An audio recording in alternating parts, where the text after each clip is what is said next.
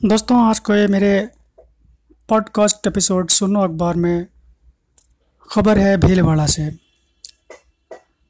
जहाँ कोरोना पर काबू पाने के मामले में पूरे प्रदेश में उसकी प्रशंसा हो रही है, वहीं लॉकडाउन में कर्फ्यू के दौरान ज़रूरतमंदों को उनतालीस दिन तक तीस हज़ार पैकेट बांटने वाली संस्था ने अर्बन इम्प्रूवमेंट ट्रस्ट यानी ओ ने अपनी ओर से चलाए गए सहायता कार्यक्रम की सोशल ऑडिट के लिए लोगों को बुलाया है।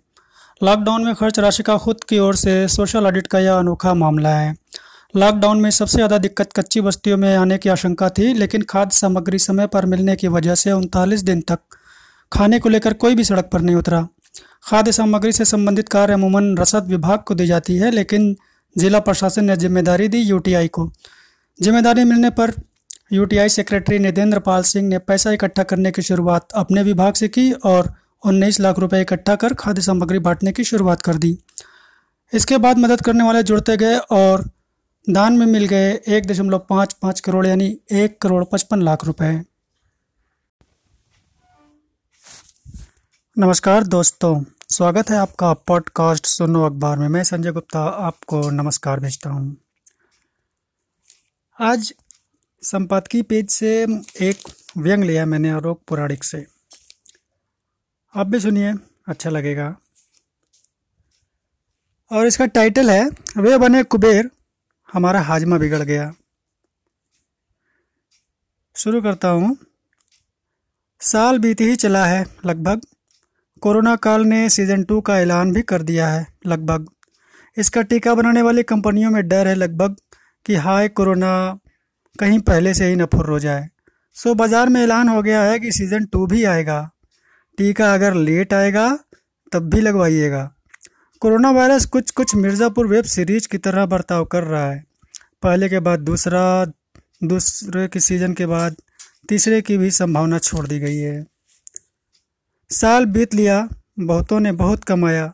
मुंबई शेयर बाज़ार का सूचकांक सेंसेक्स साल भर में करीब चौदह प्रतिशत बढ़ गया। सिर्फ़ छः महीने का हिसाब लगाएँ तो तीस फ़ीसदी से ज़्यादा। सेंसेक्स यानी सेंसिटिव इंडेक्स यानी संवेदिकी सूचकांक। इस दौर में कोई संवेदनशील कहाँ कमा पा रहा है? ज़िंदा रहना मुश्किल है किसी संवेदनशील के लिए। पर संवेदनशील सूचकांक हो तो दनादन कमाई होती है। 2020 का सबक यह है कि संवेदनशील होकर भी कमाई संभव है अगर संवेदनशील सूचकांक हो या कोरोना से जुड़ा कोई कारोबारी।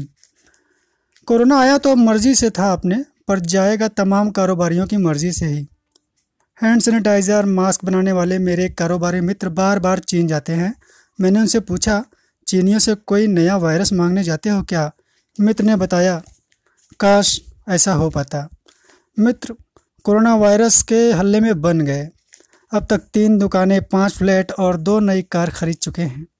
उनके दादाजी सेकेंड वर्ल्ड वार में इसी तरह बने थे। मित्र ने एक बार चिंता जताई थी कि हम तो बदनसीब पीढ़ी हैं, जो कोई वर्ल्ड वार हमारे सामने ना आया। वरना हम भी बन जाते। कोरोना ने मौका दिया और वो बन गए। बाकी बेवकूफ़ बन गए।